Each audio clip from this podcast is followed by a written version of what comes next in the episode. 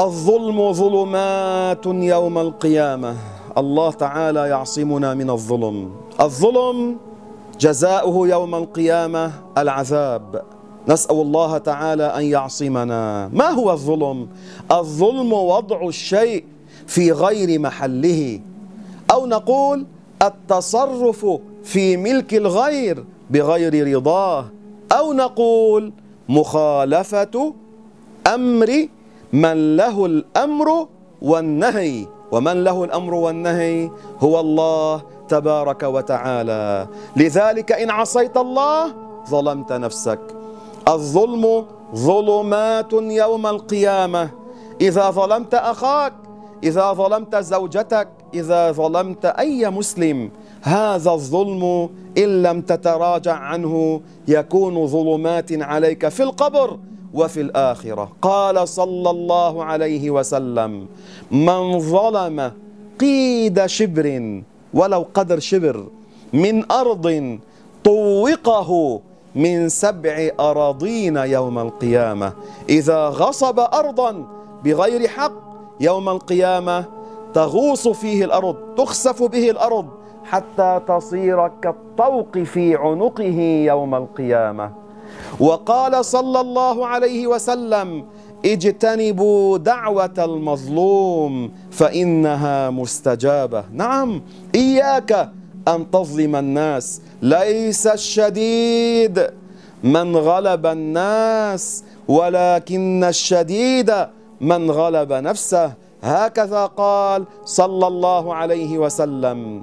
والنبي عليه الصلاة والسلام حذر من الظلم، وأنبياء الله حذروا من الظلم، حتى إن الأنبياء مع أن الواحد منهم لا يقع في الكفر ولا في الكبيرة ولا في صغيرة فيها خسة أو دناءة، قد يقعون في ذنب صغير ويتوبون ويرجعون. سيدنا يونس عليه السلام حين ترك قومه وركب السفينة وبلعه الحوت، وهو في جوف الحوت كان يقول: سبحانك اللهم لا إله إلا أنت إني كنت من الظالمين.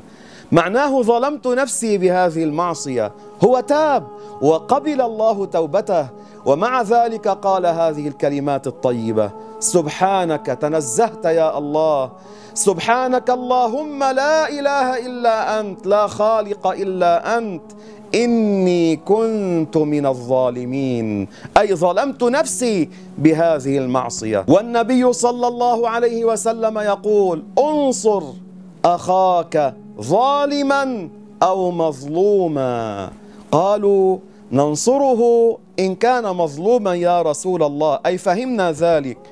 وكيف أنصر أخي إن كان ظالما؟ انظروا سماحة الدين، قال عليه الصلاة والسلام: بأن تمنعه من الظلم. نعم، تكون نصرته لأنك منعته من ظلم نفسه وظلم الغير. وقال صلى الله عليه وسلم: كن عبد الله المظلوم ولا تكن عبد الله الظالم، كن عبد الله المقتول ولا تكن عبد الله القاتل. عصمني الله وإياكم من الظلم والظلمات في الآخرة. وآخر دعوانا أن الحمد لله رب العالمين.